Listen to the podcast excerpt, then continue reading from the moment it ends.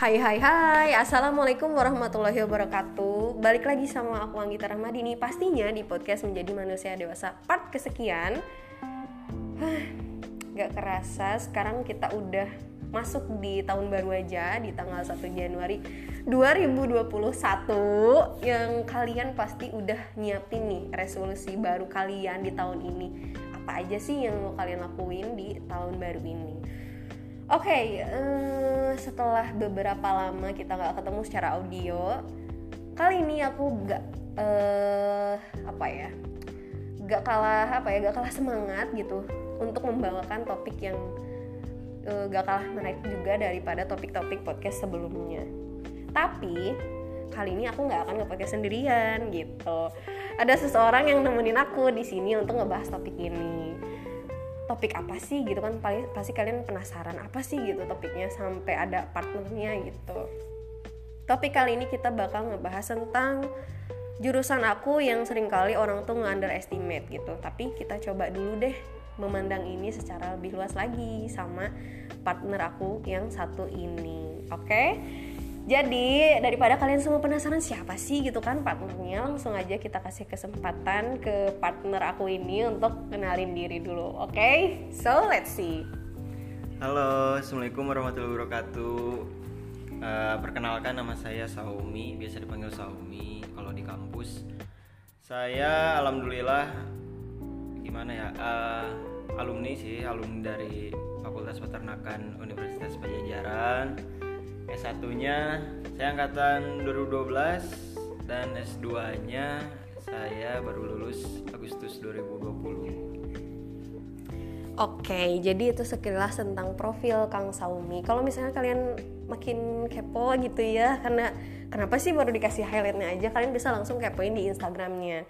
Boleh dikasih tahu Instagramnya di uh, cari aja di ID-nya Saumi NY atau Saumi Oke, itu uh, Instagramnya. Kalian bisa langsung kepoin aja kalau misalnya kalian mau tahu. Oke, kita langsung ke inti obrolan kita hari ini yang seru banget dan aku udah lama banget pengen ngebahas ini. Ngebahas uh, animal husbandry ilmu peternakan secara lebih luas gitu daripada uh, yang orang-orang kira gitu. Pertama, sebelum kita masuk ke pertanyaan inti, aku pengen tahu dulu nih uh, Kang, Akang kan baru lulus kemarin ya bulan yeah. Agustus gitu. Kesibukan Akang sekarang tuh apa dan Akang lagi concern ke apa sekarang gitu? Uh, Alhamdulillah setelah lulus kemarin uh, Agustus 2020 itu masih ngelamar-lamar kerja, terus masih ikutan tes CPNS juga, terus juga nyobain uh, seleksi dosen juga, terus juga hmm, mungkin lagi ngerintis ya lagi ngerintis usaha peternakan ayam kampung di daerah Purwakarta mungkin uh, untuk kesibukan masih nge-manage farm sama ikut seleksi uh, dosen terbuka di Bandung untuk jurusan uh, prodi peternakan. Gitu. Oke, jadi itu sekilas tentang kesibukan Kang Somi sekarang. Semoga bisa menginspirasi teman-teman semua untuk memulai hari kalian dengan semangat gitu, apalagi sekarang kan tahun baru gitu. Oke, um, pertanyaan yang kedua, aku pengen tahu nih, dan pasti teman-teman juga pengen tahu gitu ya, pandangan kita terhadap animal husbandry, terhadap ilmu peternakan tuh kayak gimana sih? Terutamanya yang banyak orang nggak tahu gitu, kecuali kalau mereka masuk ke jurusan kita apa sih gitu yang pengen akang bagi gitu? Yang pastinya dan yang yang lazim terjadi kalau menurut pandangan orang awam itu pasti uh, peternakan itu mau kerja apa yang ada di benaknya. Kalau memang orang awam yang melihatnya pasti kayak gitu. Mau kerja apa sih di jurusan peternakan? Terus gajinya berapa sih kalau kerja di peternakan? Pasti orang awam kayak gitu. Tapi kalau misalnya menurut pandangan saya dan juga mahasiswa peternakan lain yang sudah memang memiliki pride, memiliki kebanggaan menjadi mahasiswa fakultas peternakan mau di mana pun itu, pasti mereka akan lebih uh, berpikir uh, dengan jangka panjang dan juga positif thinking. Karena uh, banyak yang mereka belum tahu di awal-awal semester pasti dan juga uh, yang belum mereka rasain bagaimana pride-nya uh, kesolidan dari mahasiswa peternakan itu. Dan kalau misalnya menurut saya juga uh, tidak salah orang awam menilai bahwa peternakan itu sebuah jurusan yang memang belum memiliki prospek kerja yang sangat bagus dibandingkan jurusan lain. Itu untuk pandangan orang awam yang nggak apa-apa. Semua komentar semua uh, pendapat memang kita harus terima dan dengan solusinya kita juga harus memikirkan dan juga dengan motivasi dari diri kita sendiri bahwa uh, kita sebagai mahasiswa peternakan itu harus membuktikan harus membuktikan lebih bahwa uh, perjuangan kita untuk menempuh uh, kuliah ini dan setelah lulus itu akan mendapatkan hasil yang uh, optimal, hasil yang bagus untuk uh, masa depan kita sendiri, yaitu dengan kerja yang bagus atau juga dengan memberikan effort kepa kepada masyarakat, mau itu dari pengabdian kepada masyarakat, membantu para peternak kecil, ataupun mungkin jadi staf pengajar, ataupun juga jadi pegawai di uh, perusahaan peternakan, seperti itu. Oke, itu sekilas. Walaupun mungkin itu juga, juga bisa ngasih gambaran ke teman-teman semua kalau aku pribadi dulu waktu aku masuk ke Vapet aku ngiranya oh ya udahlah aku kan masuk ke Vapet nih. Paling banyak kan juga ilmu biologi yang dipelajari gitu kan. Begitu masuk ke Vapet ternyata semua terutama sebelum peminatan jadi nanti tuh di semester 5 karena emang kita cuma ada satu prodi makanya kita di semester 5 ada yang namanya peminatan. Dulu sebelum peminatan tuh semua mata kuliah tuh dipelajari kayak istilahnya mata kuliah yang mewakili berbagai fakultas di univ kita gitu ya itu tuh kita pelajari dari mulai Manchester eh, ilmu-ilmu sosial, ilmu-ilmu komunikasi, ilmu-ilmu ekonomi, semuanya kita pelajari dan itu tuh di luar apa yang menjadi ekspektasi aku gitu. Pada awalnya tuh lumayan pusing, ditambah lagi emang karena terlalu disibukkan dengan tugas-tugas gitu ya akhirnya aku sempat ngerasa jenuh gitu dan sudut pandang aku waktu itu tentang Vapet oh ternyata Vapet itu ternyata nggak semudah yang aku pikirin gitu. Ternyata banyak banget mata kuliahnya. Terus setiap aku ditanya sama teman-teman gitu kamu jurusan apa? misalnya gitu. Terus aku bilang e, jurusan ilmu peternakan kata aku. Terus mereka walaupun aku tahu itu candaan tapi kan kalau misalnya candaan yang terus diulang-ulang artinya kan itu bisa jadi adalah suatu hal yang memang serius ada dalam pikiran mereka gitu. Oh yang suka ngebersihin itu ya katanya gitu. Terus aku kalau misalnya ada teman-teman aku yang bilang kayak gitu aku cuma ya senyum aja. Maksudnya karena uh, untuk saat ini emang itu yang jadi pandangan mereka kecuali aku suatu saat bisa membuktikan baru itu bisa mengubah sudut pandang mereka gitu. Kayak gitu tentang pandangan kita uh, terhadap jurusan kita gitu. Terus pertanyaan yang selanjutnya kan jurusan kita ini banyak banget di apa ya diremehin lah istilahnya gitu. Cara akang gitu gimana sih caranya biar punya rasa apa ya sense of belonging gitu terhadap jurusan kita? Oh iya ini jurusan aku gitu. Gimana sih caranya? Padahal semua orang tuh yang memandang hampir hampir mayoritas ya mayor, hampir semuanya tuh memandang seperti itu gitu. Gimana sih? Kalau menurut aku ya uh, dari pertanyaan tadi yang paling penting itu memang kita harus uh, memiliki motivasi dalam diri dulu. Motivasi dalam diri sendiri yang pertama motivasinya seperti apa? Kalian memang harus uh, memiliki keinginan dan keinginan dan motivasi untuk membuktikan ke orang yang uh, memandang jurusan kalian jurusan peternakan ini sebelah mata gitu. Kalian hanya perlu membuktikan ke orang itu. Bagaimana caranya? Karena uh, menurut aku pribadi uh, motivasi itu perlu menjadi ambisi ambisi untuk membuktikan ke penilaian orang itu bahwa jurusan uh, kita tuh memang memiliki kualitas gitu. Yang pertama caranya dengan uh, membangun prestasi untuk diri sendiri dulu. Untuk diri sendiri dulu bahwa kalian itu mampu dan berkompeten di bidang kalian yaitu di peternakan mau itu ilmu nutrisi mau itu produksi mau itu sosial ekonomi mau itu teknologi hasil. Ya kalian harus punya kompeten dulu. Karena orang lain orang lain yang menilai itu tidak but, tidak tidak melihat proses kalian. Orang lain yang melihat sebelah mata itu melihat hasil.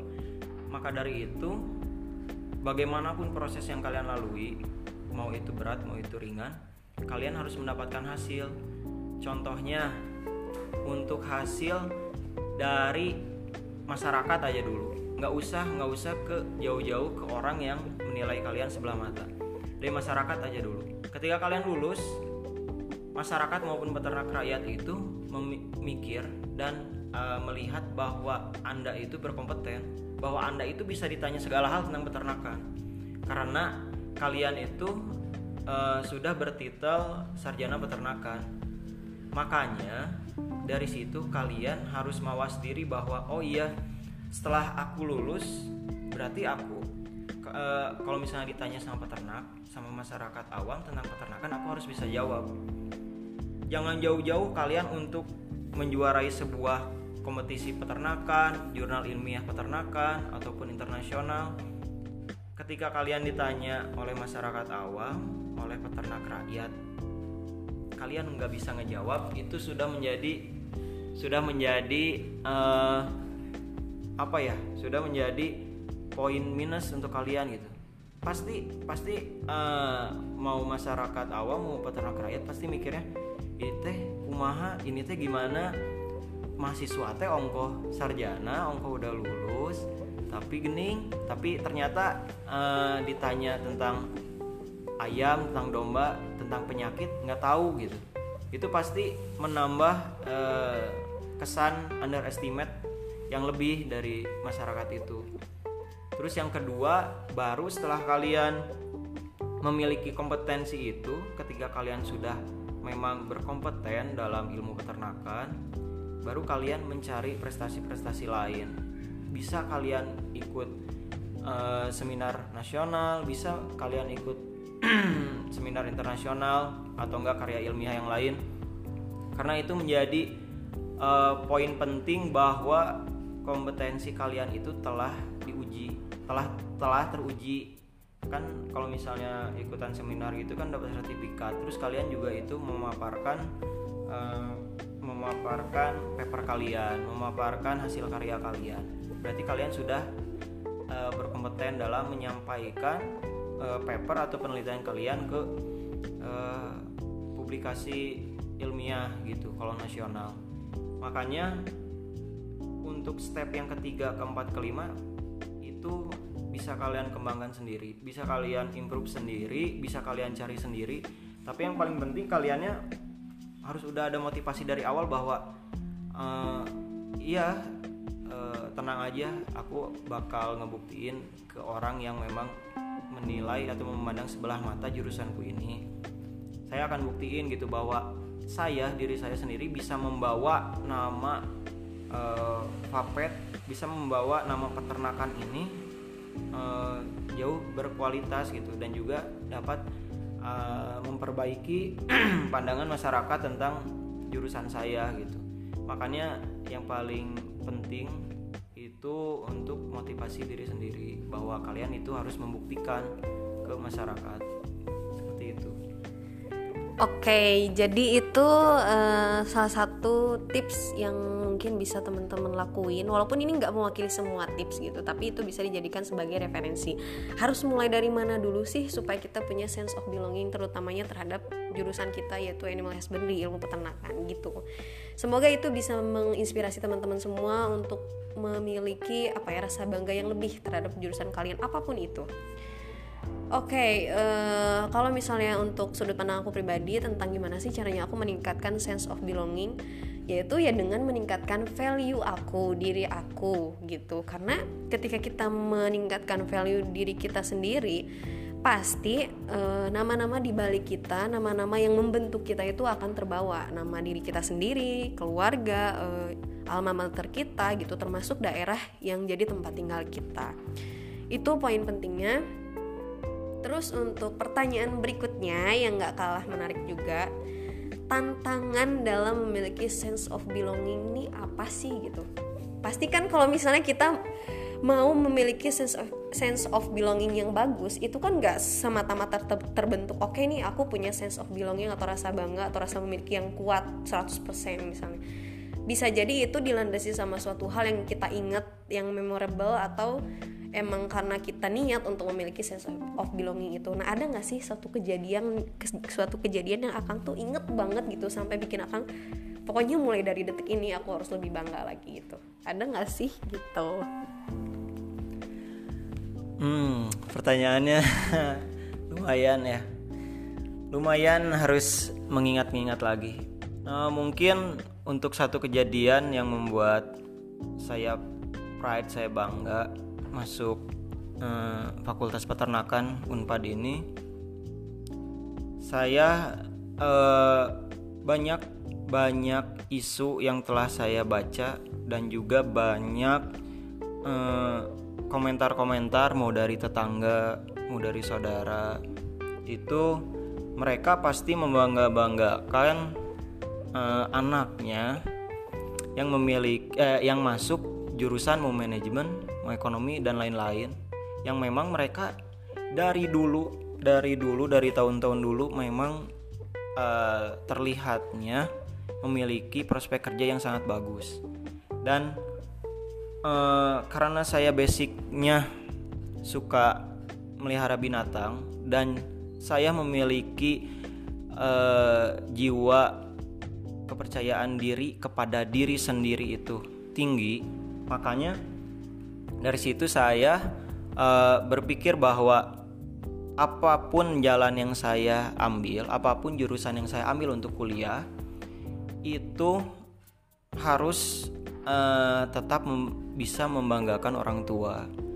Jadi memang kalau saya pribadi memang melihatnya dari orang tua karena orang tua juga pasti pasti itu pasti diskusi, pasti ngobrol sama anaknya uh, A atau D uh, teman mama anaknya kuliah di jurusan ini jurusan ini.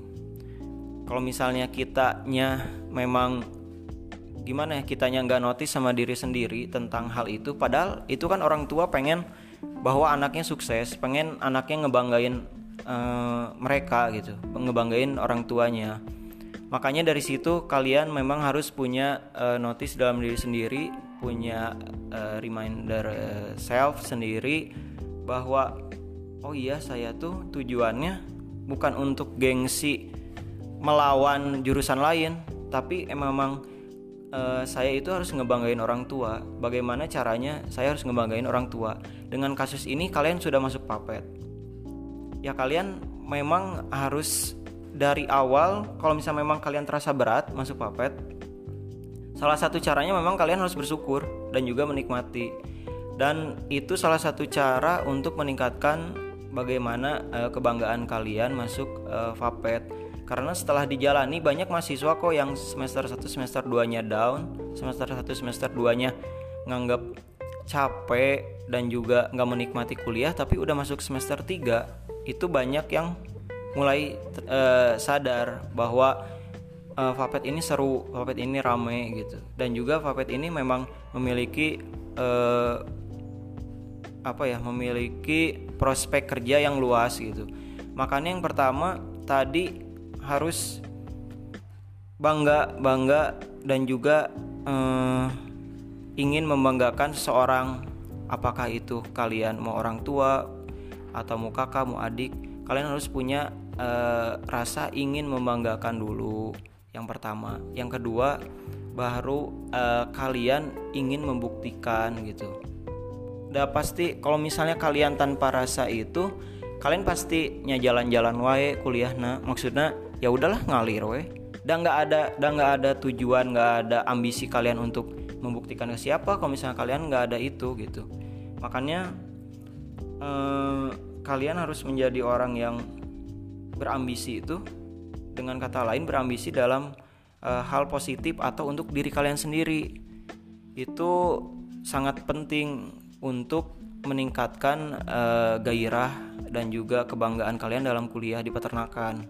Kalau misalnya memang kalian cuman kuliah doang, pasti penilaian masyarakat tentang uh, peternakan itu pasti ya tetap aja gitu. Nggak akan ada perubahan karena perubahan dimulai dari diri sendiri. Bukan kalian mengandalkan orang lain yang pengen berubah tapi kalian juga harus berubah. Mungkin kayak gitu Oke, itu tadi tips untuk memunculkan rasa bangga terhadap jurusan kita. Itu berdasarkan sudut pandang Kang Saumi. Tadi aku sempat dengar kalau misalnya Kang Saumi bilang e, banyak yang mahasiswa yang semester 2 tuh mulai jenuh dan gak sedikit juga yang memutuskan untuk pindah bahkan. Dan itu salah satunya kejadian sama aku gitu. Itu terjadi waktu aku semester 2 sempat memutuskan untuk apa aku pindah aja gitu ya ke psikologi karena emang minat aku ke psikologi dan medis gitu awalnya tapi ada satu kejadian yang bikin aku kamu tuh wah kamu sayang banget sih gitu kenapa kamu nyanyiin ini? Gitu istilahnya. Bahkan kamu sampai memutuskan untuk keluar dari dunia ini. Setiap kali aku berkunjung ke peternakan mau itu peternakan skala kecil menengah maupun besar itu aku selalu mikir wah iya ya sektor ini tuh sektor yang memenuhi kebutuhan primer manusia gitu kebutuhan protein. Selagi manusia hidup, selagi manusia memerlukan makan, mereka pasti akan selalu mengandalkan jurusan kita. Itu yang pertama. Yang kedua, banyak kesempatan-kesempatan yang aku terima ketika aku ada di Vapet gitu. Aku nggak tahu kalau misalnya aku nggak masuk di sini, mungkin kesempatan itu bisa jadi nggak akan pernah aku dapetin. Yang ketiga, aku sempat bilang di awal kalau misalnya aku tuh sempet apa ya, sempet ya istilahnya di diledek gitu ya sama teman-teman oh yang suka nyuci ini ya yang suka bersihin ini ya gitu. Waktu itu aku tanemin dalam diri aku sendiri oke okay, aku bakal buktiin. Kalau misalnya aku keluar dari ranah ini gimana aku bisa ngebuktiin gitu kan istilahnya. Itu sih cara aku untuk selalu nanemin rasa bangga aku terhadap jurusan aku. Selain pengen bikin orang tua bangga karena itu udah jadi prioritas utama kalau itu. Gitu teman-teman sudut pandang dari kita berdua. Semoga bisa semakin membuat kalian bersyukur di mana pun kalian berada apa pun jurusan kalian saat ini. Oke? Okay? so kita lanjut ke topik atau pertanyaan yang berikutnya. Pertanyaan yang berikutnya adalah tentang uh, pengalaman dari kita masing-masing yang paling diinget di jurusan kita dan ditutup sama closing statement gitu. Oke, okay, kita mulai dari karena tadi udah dari Kang Sami dulu, gak apa-apa sekarang dari aku dulu ya, biar temen-temen uh, punya uh, sudut pandang yang berbeda. Kalau tadi biasanya dari Kang Sami dulu. Kalau dari aku pribadi, uh, sebenarnya kalau misalnya ngomongin momen yang diingat tuh kan pasti banyak. Karena memang sifatnya tuh memorable gitu semuanya. Otak manusia itu memang dirancang untuk dua hal. Mengingat sesuatu yang sifatnya membahagiakan atau mengingat sesuatu yang sifatnya traumatik gitu. Jadi sesuatu yang sifatnya mengecewakan atau sesuatu yang sifatnya membahagiakan itu memang akan selalu tertanam gitu. Walaupun dengan posisi yang berbeda kalau misalnya kenangan yang baik kenangan yang indah itu bakal diinget dengan perasaan yang seneng yang bahagia gitu. Kalau misalnya kenangan yang sifatnya gak enak di kita ya kita cukup menjadikan itu sebagai pelajaran dan mengingatnya pun akan biasa-biasa aja gitu. Yang pertama kenangan yang paling aku inget waktu masuk papet adalah waktu aku masuk nyebur ke aku nyebur ke salah satu apa ya? Waktu itu istilahnya apa sih kang disebutnya? Bukan. Bukan ipal apa ya? Aku lupa istilahnya waktu itu bukan disebut itu. Aku inget banget itu di salah satu kandang UKM ke keprofesian kita nyebur ke sana. Waktu itu aku nggak ada perasaan jijik sama sekali. Pokoknya nggak ada perasaan apa-apa. Cuma aku ngerasa kayak setelah aku masuk ke dunia itu tuh seolah aku tuh masuk ke sesuatu yang baru gitu. Oke gitu wow kamu udah kamu udah bener-bener masuk nih gitu di jurusan ini gitu. Itu yang pertama dan sampai kapan pun bakal aku ingat karena setahu aku eh, angkatan setelah aku mereka nggak tahu ngalamin itu nggak tahu nggak gitu. Itu yang pertama. Yang kedua aku inget banget sama jurusan aku karena mereka punya ciri khas baju kotak-kotaknya itu dengan uh, filosofi di balik itu gitu. Terus yang ketiga, aku selalu inget banget dulu tuh aku ngerasa kesel banget sama senior senior di papet kesel banget aku sama senior senior di papet jujur aku ngerasa kesel banget karena mereka itu selalu aku dulu ngiranya kayak oh mereka tuh kayaknya gila hormat banget gitu. Maksudnya mereka ingin kita uh, menghormati mereka tapi mereka nggak tahu caranya membuat kita menghargai mereka tanpa harus kita merasa takut. Kan kalau misalnya takut sama segan tuh berbeda ya gitu. Aku ngerasanya kayak ngapain sih gitu gila hormat? Gitu. Kalau mau tunjukkan sikap kalian sebagai seorang kakak yang membuat kita akan menghargai kalian dengan sendirinya gitu. Aku mikirnya kayak gitu. Ngapain sih udah gila hormat banget? Gitu. Dulu mikirnya kayak gitu. Tapi setelah aku semakin tahu jurusan aku ada banyak hal yang bisa aku hargain dan aku petik dari itu semua. Solidaritasnya bagus banget terus juga uh, rasa pride ke fakultas rasa pride ke sektor peternakan itu bagus banget. Terus yang ketiga anak-anak Fapet itu uh, mungkin mereka emang punya uh, apa ya pendirian yang teguh keras orangnya cenderung keras gitu. Makanya kalau misalnya dulu-dulu jurusan ini tuh sebenarnya didominasi sama laki-laki gitu. Baru angkatan aku yang udah lumayan banyak nih atau udah sebanding lah gitu perbandingan antara laki-laki dan perempuan gitu. Itu terus apalagi ya? Banyak banget sebenarnya yang paling aku kenang sebenarnya. Terus juga gak boleh lewat plaza terus uh, dengan berbagai macam apa ya eh, larangan-larangan uh, pada saat masih maba gitu tapi yang paling aku inget setelah aku jadi senior gitu uh, apa ya entah apakah ini perasaan aku aja atau semua senior pun mengalami kita tuh kalau misalnya kita udah setingkat di atas junior kita selalu ada perasaan kayak gini. Kok uh, maba tahun sekarang uh, pada ini ya pada sombong ya gitu. Pasti itu selalu merasa seperti itu. Padahal dulu waktu jadi maba kan uh, ngerasanya kayak uh, apa namanya senior kok gila hormat banget. Tapi ketika kita posisinya udah jadi senior ternyata itu pun menghampiri kita gitu. Itu yang bikin aku ketawa sendiri yang bikin aku ya ampun gitu. Dulu kan kamu kayak gitu gitu. Ternyata memang itu adalah hal yang wajar dialami gitu. Tapi terlepas dari itu semua menurut aku poin penting jadi seorang senior itu adalah gimana caranya kita bisa menularkan hal-hal baik ke junior kita dan mengusahakan atau berusaha memberikan yang terbaik supaya junior kita tuh jauh lebih baik daripada kita gitu. Terlepas dari apakah mereka nantinya akan merespon kita dengan baik atau sebaliknya gitu. Karena setiap senior punya caranya masing-masing dan pasti tujuan mereka adalah tujuan yang baik gitu. Kebaikan yang diberikan oleh seorang kakak kepada adik gitu. Seperti itu guys. Mungkin gak keceritain semua karena banyak banget yang aku ingat tapi ya itu adalah sedikit gitu. Momen-momen yang paling aku ingat. Uh, ada lagi sih momen yang lucunya gitu. Uh, ya pasti semua hal selalu ada yang namanya romansa ya. Aku pun mengalami itu gitu. Mengalami itu ada yang ngedeketin tapi karena pada saat itu secara sudut pandang aku terhadap senior Vapet itu adalah senior yang menyebalkan jadi aku pada saat itu menutup diri untuk itu gitu. Baru membuka diri setelah emang sudut pandang aku cara pandang aku terhadap Vapet berubah. Gitu teman-teman momen yang paling aku ingat gitu ya. Walaupun nggak mewakili semua momen gitu. Karena banyak banget kalau disebutin satu-satu nggak akan cukup kalau sehari gitu. Terus kalau closing statement dari aku pesan aku untuk teman-teman semua di mana pun kalian sekarang kuliah di mana pun kalian sekarang sekolah gitu. Uh, kalian harus selalu ingat bahwa kalian jangan selalu kita kita semua jangan selalu menunggu untuk datangnya sebuah kesempatan. Karena yang namanya kesempatan itu bisa kita buat gitu. Bisa kita usahakan. Jadi kalau misalnya mindset teman-teman uh, dari dulu sampai sekarang ya mana aku nggak punya kesempatan untuk ngebuktiin itu gitu. Kalian justru bisa membuat kesempatan itu. Jadi jangan menunggu kesempatan datang tapi kalian yang membuat dan menjemput kesempatan itu. Kayak gitu.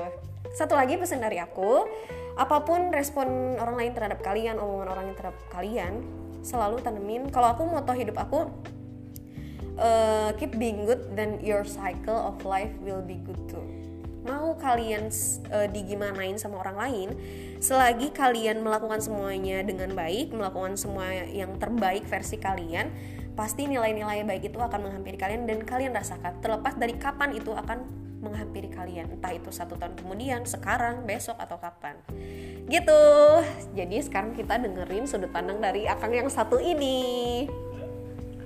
Aduh aduh aduh. Tadi pertanyaannya apa nih paling diingat kang momen yang paling diingat.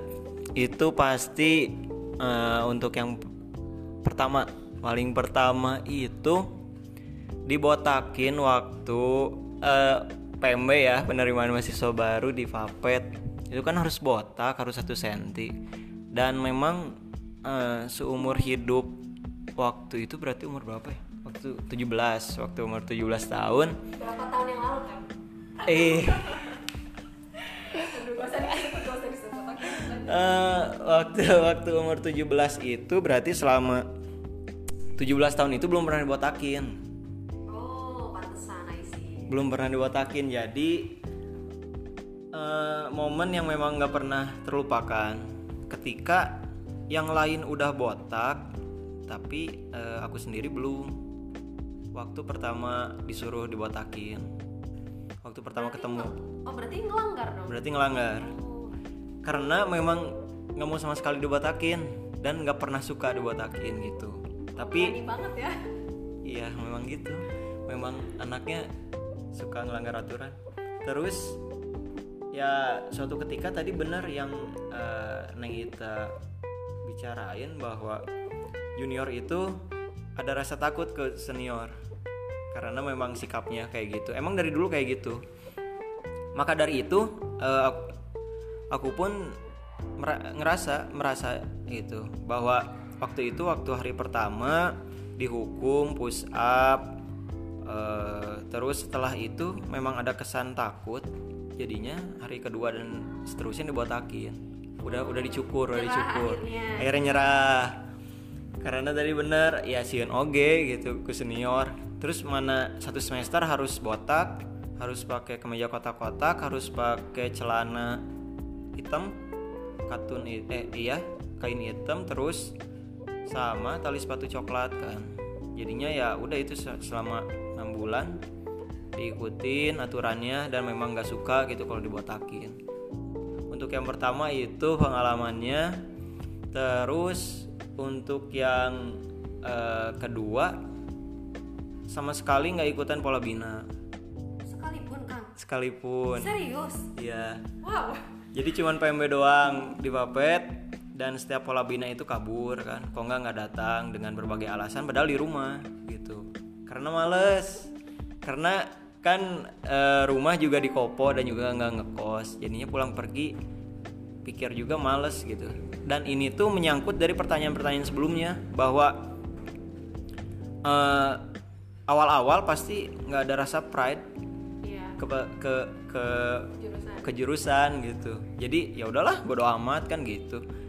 Pola bina nggak ikut. Terus sama seniornya udah diwanti-wanti nanti nggak bisa lulus karena nggak dapat sertifikat pola bina nggak bisa UP gitu dan lain-lain. Dan emang tapi itu benar sertifikat pola bina pola bina jadi satu? Enggak. Enggak enggak sebenarnya. emang emang emang cuma nakut-nakutin doang dan karena uh, aku orangnya santuy banget gitu. Jadi nggak memikirkan bahwa ah naon dah UP kan diri sendiri yang bawa gitu. Itu penelitian sendiri. Mungkin nggak ada sangkut pautnya sama pola bina kayak gitu. Jadi makanya yang kedua pengalaman kedua itu nggak pernah ikut pola bina. Terus pengalaman yang ketiga eh, setelah semester 2 menjalani semester 1 dan semester 2 mungkin sama tadi kayak yang Ita emang daun banget dan jenuh banget gitu. Sampai IPK juga di bawah tiga karena memang ngerasa ya naon kuliah teh gitu. Uh, capek-capek ngan unggul cuman gini doang kuliah teh gitu. Tapi dari situ setelah pengalaman ketiga itu uh, berpikir bahwa kalau misalnya uh, aku stuck kayak gitu untuk diri sendiri pun kayaknya nggak akan bisa buat bangga untuk diri sendiri gitu. Makanya selanjutnya uh, benar-benar mengambil langkah yang sangat penting lah yang sangat jauh memikirkan ke masa depan bahwa orang teh kudu sukses di papet teh. Uh, kita harus sukses di papet uh, dengan cara uh, ikut-ikut rekrutmen aslab asisten lab. Terus juga dari situ mikir bahwa apa ya yang bisa bermanfaat untuk fakultas? Apa sih kontribusi kita untuk fakultas yang bisa kita berikan? Yang bisa buat uh, bangga fakultas gitu. Dan salah satunya ya ikutan uh, seleksi aslab dan juga ke, uh, kebetulan uh, dipercaya sama dosen untuk di aslab nutrisi dan kebetulan uh, saya juga jurusannya nutrisi ternak gitu. Terus selanjutnya setelah dari situ juga pengen nge-improve diri. Yang paling inget tuh kalau misalnya saya lulus tanda saya lulus apa ya gitu. Kebanggaan saya lulus apa ya untuk fakultas. Makanya dari situ uh, setelah skripsian setelah sidang itu ikutan seminar nasional. Di mana itu? Di Unpad. Jadi Unpad yang ngadain untuk seminar nasional ke-8 tahun 2016 kalau nggak salah. Itu ikutan dengan paper hasil penelitian saya dipublikasiin terus dipresentasikan eh, dan itu unip-unip lain juga ikut. Nah dari situ saya baru uh, berpuas diri di tahap yang mungkin baru juga ecek-ecek lah berpuas dirinya itu karena saya udah ngerasa ya alhamdulillah lah saya bisa uh, berkontribusi di seminar ini dan dilihat sama fakultas lain. Terus yang selanjutnya itu mungkin yang paling saya ingat itu ikutan seminar internasional di, di Jerman. Wow. Terus dulu guys. Nggak usah nggak usah.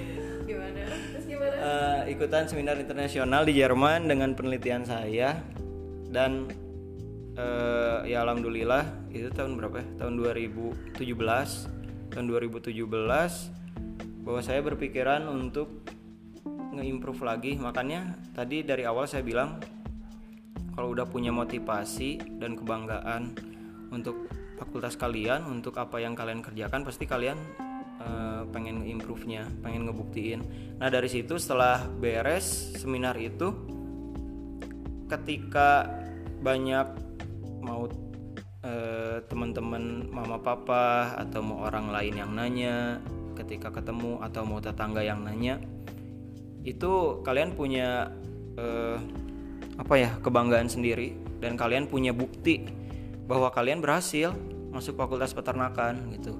Bahwa kalian uh, ini nih buktinya bahwa kalian bisa ikutan seminar bisa atau enggak kerja yang bagus dengan gaji yang gede itu kalian bisa jadi pembuktian gitu.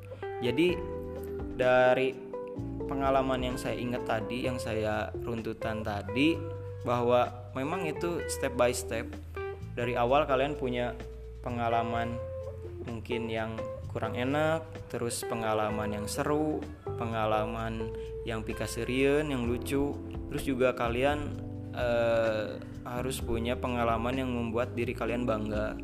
Dan juga pasti itu untuk orang tua tujuan awal untuk ngebanggain orang tua itu tercapai gitu.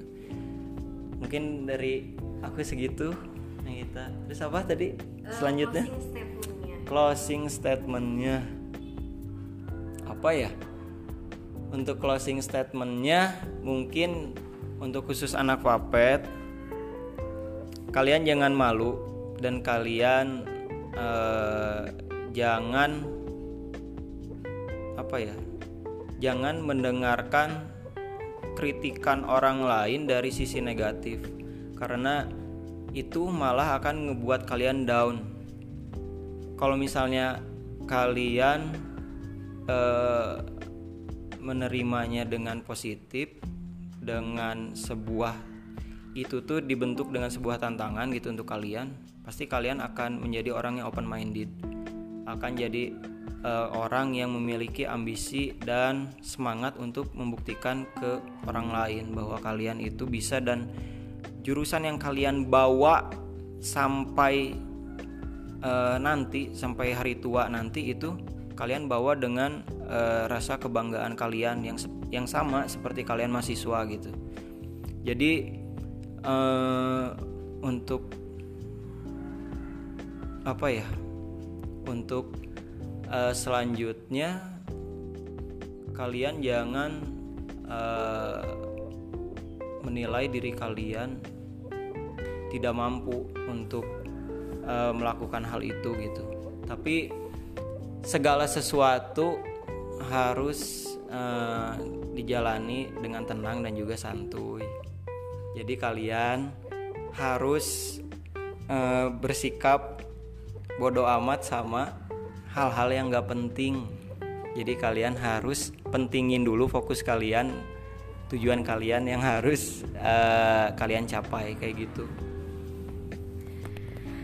Oke itu tadi di uh, closing statement kita berdua. Terus juga berikut dengan pengalaman-pengalaman yang kita ingat. Kita ingat dengan senang kita ingat dengan sedih kita ingat dengan kesel gitu ya itu salah satunya. Gak kerasa teman-teman ini udah panjang banget obrolannya. Sebenarnya gak pengen pisah dari kalian semua tapi uh, setiap pertemuan selalu ada perpisahan. Tapi jangan khawatir karena aku bakal bakal ketemu lagi sama kalian di podcast berikutnya. We'll see semenarik apa topik berikutnya buat Kang Saumi makasih banget udah mau mampir. Udah mau mampir ke podcast aku. Semoga kita bisa ketemu lagi di lain waktu di podcast aku dengan topik yang lebih menarik lagi. Uh, ya udah teman-teman semua. Dengan berat hati aku harus meninggalkan kalian semua. Makasih banget yang selalu ngedengerin podcast aku. Uh, aku dan Kang Salmi pamit undur diri. Wassalamualaikum warahmatullahi wabarakatuh. See you